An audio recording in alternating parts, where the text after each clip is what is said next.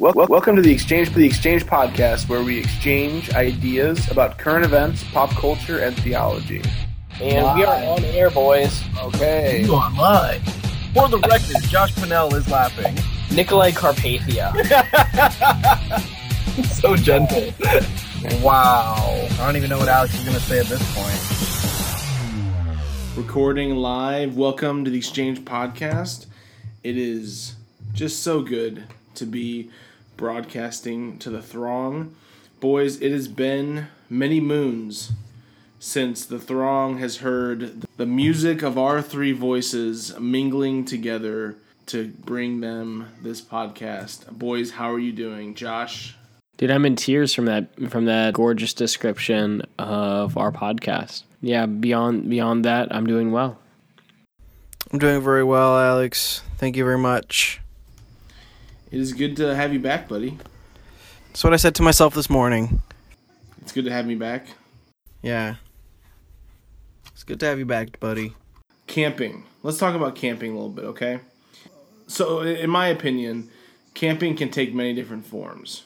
Camping with like a camper in a tent with electricity and running water, or you can have straight up wilderness camping. And then you have like I'm to go build a lean-to and Bear Grylls it for a weekend.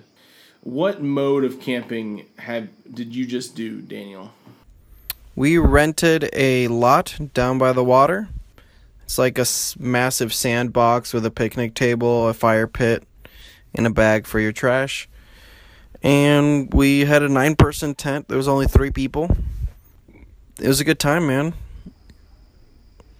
Uh, so you had a good time. Josh, what are your thoughts on camping? Uh, I am pro camping, Alex. What mode are you pro camping? for? Okay, yeah, man. Uh, I've done I've done all kinds of camping. So I was in Boy Scouts. I've done More everything well, from hold on one second. More specifically, an Eagle Scout. Yes.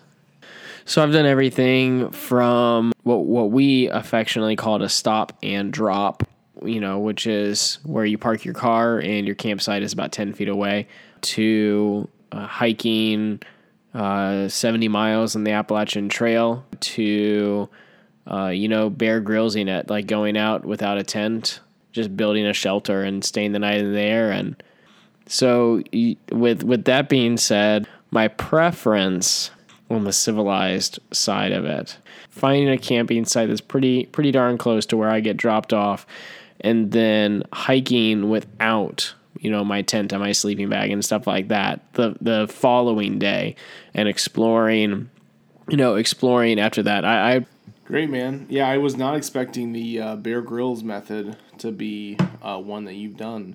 And what did your shelter look like? basically you know taking a, a, a long stick uh, about 10 feet or so branch like that and leaning that up against a tall tree and then finding smaller branches to lean off of that so it's kind of uh, shaped like a triangle. So this is like a this is like a legitimate lean-to. oh yeah. Yeah yeah yeah. Uh, wilderness survival merit badge. Um, you know you got to do what you got to do. You know weaving weaving sticks in between putting leaves on top so to make it waterproof I think I did that for two nights once, but never like a Bear Grylls, like, you know, go out for a month and uh, eat the fat off of a polar bear and sleep inside of a tauntaun. That that was that is the original Bear Grylls right there. Dude, I got a I got a funny camping story for you. There's one time we were hiking on the Appalachian Trail, filling up our water bottles at a creek. We had our water filter and uh, this this rather large gentleman, which you don't see many of on the AT, comes up and asks if he can borrow our water filter to refill his water. And we said, sure. Uh, we're just gonna finish up pumping pumping this water, then you can use it right for that. And he's just like, oh, I don't think I can wait. I'm so thirsty. So he just takes his water bottle and just puts it in the creek and starts drinking it. And we're just thinking, oh, that's a bad idea. He takes it Oh, out man. and he looks at us and he goes, oh, this water is sticky. And I was like, hmm? This water is sticky? Now, what he meant by that was that there were sticks in the water, which took him a while to explain. Uh, but he did ex- he did tell us that his water was sticky. he may have died from that. No, I probably didn't die, but He had a bad few weeks after that. That's for sure. I mean, I've never heard from him since, so we'll put it like that. Let's just go ahead and say he's definitely dead then. I enjoy camping. Every two years, however, uh, my church does what's called a wilderness trip with a bunch of the men in the church. And we do legitimate uh, wilderness camping and hiking and boating. Rafted the North Fork River in Montana. Got stuck under a log jam. It happens, man. Dude, sometimes you get stuck under a log jam. Yeah. Sometimes you get out of it. Sometimes you don't. I mean, it just Dude, is what a great metaphor for life. life is a log jam. Mm-hmm. Eventually, it's gonna take you. That's right. But if you let the waters of God's grace keep flowing in your life, The river pushes all the whatever whatever the logs are in your life away from you. yeah, it washes all the sins away. Mm, mm. There was there was one time we were camping and we were about three days into the to a, a week long hike. Uh, in the middle of the night, I started hearing these wolves howling. Progressively, they're getting closer and closer to our campsite, and then I can I can actually hear them like like running, and then I hear on the other side wolves howling also. Eventually, they're on either side of our campsite. These wolves, um, and I could hear them, you know, barking at each other from either side of the campsite. And I'm thinking, we are going to be in the middle of a dogfight. And I was so scared. And I was just praying, thinking this could literally be it. And then all of a sudden, they just ran away. they just ran away. Where we went in Montana, they say it's like very highly populated with grizzlies. Now you know what you do if you see a black bear versus a grizzly bear. You know what you do, Yes. right? Okay, mm-hmm. Give him a hug. You stand up to a black bear. that's right. And to a grizzly bear, try to let them know that you're a human being, and you try to back away the way you came. That's right, man. Dude, my mom told me to lay down on the floor and cover the back of my neck. That's if they charge you. If they charge you, then you do that. But if they're just like near you, I then don't you try know, to get out of dude. there. Dude, whatever. Like, I saw what happened to Leonardo DiCaprio. I feel like I'd rather take my chances running than end up having to try to survive that. Like, You will die. You will. Die. If you run, you will die faster.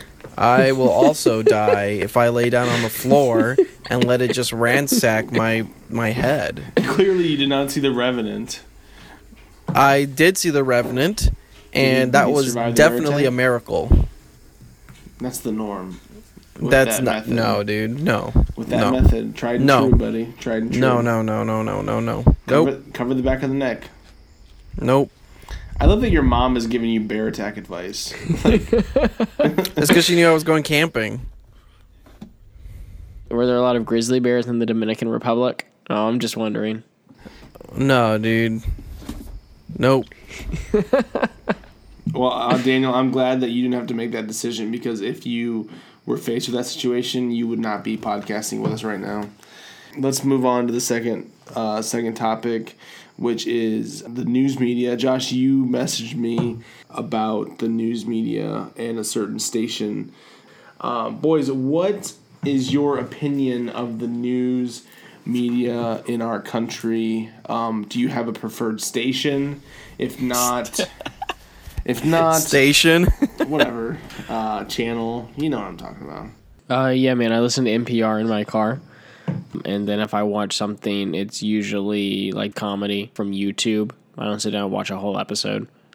Yeah, I don't really watch any stations or anything like that either. I signed up for the Wall Street Journal. And then, you know, I have a news app on my phone. AP Mobile, things like that. Yeah, but uh, going off what Alex was saying earlier, uh, this was my experience. Fox News turned on, and the first thing that I hear is a man saying, We've been in Afghanistan for 16 years trying to give them democracy, and those people just don't get it. And I was like, oh, wow, that's a strong start. The next report that they were doing was uh, about how racism doesn't actually exist as a narrative in America. It's it's just a significant minority of Americans. You know, people people want you to think that America is a racist country, and I was like, well, that's ironic. They uh, proceeded to do a couple of different reports, and every one of them, every one of them contained at least one or two offhand or backhanded, passive aggressive comments about how much Obama sucked. Um, dude, I don't know if you ever really like follow the news when Obama was president. Of course, yeah, But you're right. Everything everything was like, oh man, Bush really screwed this up. You know, But that doesn't make it. like- that doesn't make it news. Like that doesn't make it Oh, right. I know. I'm not saying I'm not saying it's right. I'm just saying this is just a big problem with all mainstream media that it's just all crap. So where does that leave us, Alex? If everyone's fa- if everyone's fake news, is anyone not fake news? How do we know? How do we know anything, Alex? Is knowledge possible? Um, I think the only safe thing to say is that no, it's not possible. I think that's the only safe. Do you know that? we have left? Do you know that knowledge is not Um, possible? I don't. I mean, by definitionally, I can't know that. So let's go to um, what we all can. What we all can safely uh, safely say is anything but fake news. Um, end of the world prediction. um,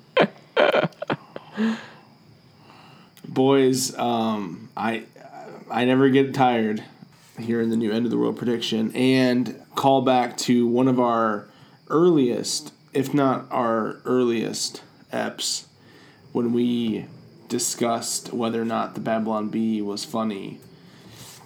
There was a Babylon Bee art- article that came out that said John Hagee furiously trying to release book before the solar eclipse. And the subheading was if I can find a way to loosely tie this to Daniel, Zechariah, or Ezekiel, I'll be good. I didn't think it was that funny. I didn't think it was that one was that one was too easy. Unlike unlike the other articles of the Babylon Bee writes, right? Anyways, Okay, I'm working retail. And he, he says to me, you know, this solar eclipse is going to go straight across America from uh, from Washington, you know, down to Florida. And he said in 2024, I think is what it is. I don't know, whenever the next one is. He's like, it's going to be going from New York down to New Mexico. He said, so it's like God is drawing a big X right over America. He said, the end of the world. Josh, that it- makes no sense. I'm not, it's not my position. He goes, the end of the world is coming. No, but let me explain something to you. The eclipse cannot go from east coast to west coast. It always goes from I'm west not, coast to again, east coast. Again, it's not my, it's not my, it's not my position. but did you tell him that the world only turns Daniel, in one Daniel, direction? I was working retail. I just feel like you had an opportunity to help I was trying someone to sell him a couch. think better, and you I was no, trying to sell him a couch. Did you sell the couch? I did sell the couch. Okay, that's all that matters. Okay, you know what? That kind of justifies it. I can live with that. he had with to deal with the couch, man. That's his first job. How are Christians supposed to navigate end of the world predictions? Daniel, give me your thoughts, buddy. I mean, I think it, just the verb, man, navigate, right? Just be like, that's clearly in the Bible, or that's clearly not in the Bible. I think that's a good way to go. But if they can't be explicitly verified according to the Bible, I think it's okay to put it off. Dude, how do these guys sell book number two? That's my question. Josh, how, sh- how should a Christian navigate end of the world predictions? Well, I would say first become familiar with how apocalyptic literature is intended to be read. These symbols in the prophetic literature in the Old Testament and in Revelation are not intended when when it says that you know a mountain falls into the ocean or when it talks about earthquakes or you know a third of the sun being destroyed. It it's not intended to be read uh, you know so that uh, an eclipse isn't a possible interpretation for the sun being turned to sackcloth. It's it's intended to be read that you know it, as a big picture that uh, the world as we know it is being turned upside down. That that's how it's intended to be read. If you're striving to be a literal interpreter of the Bible, and what that means to you is that blood moons could be the moon turning to blood, be consistent with your own system and expect the moon to actually turn to blood or the sun to actually turn into sackcloth. Like if you say you're if you say that's what you're doing, then actually do it. or or Jesus to literally be a vine, or Jesus, you know, literally to have a sword coming out of his mouth. You know, you can't have your cake and eat it too. A vine and a door simultaneously. So, literal interpretation of the Bible is li- interpreted literally according to the genre. Is that what you're saying? Interpret literally in how it was intended to be interpreted.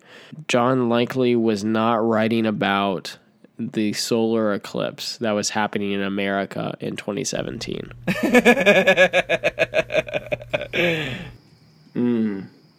He has a plan for us all, boys, and uh, and I think his plan for this podcast is to is to end it. Boys, any any last thoughts on just anything we talked about tonight? Boys, it's been fun. Um, it's been good. It's been good to have our voices. Thanks for listening as always. Uh, you can subscribe. You can follow us on Twitter at the Exchange Pod. Uh, check out Josh's new pod, uh, Netflix Know How. Learn what to watch on Netflix and what to not watch on Netflix. And check out Daniel's new pod. Just kidding, there is not one. Uh, he, he's he's only he is solely signed. His contract only allows the Exchange podcast, and we're happy to have him. Uh, boys, it's been a good time, and I'm gonna go ahead and say good night and good luck.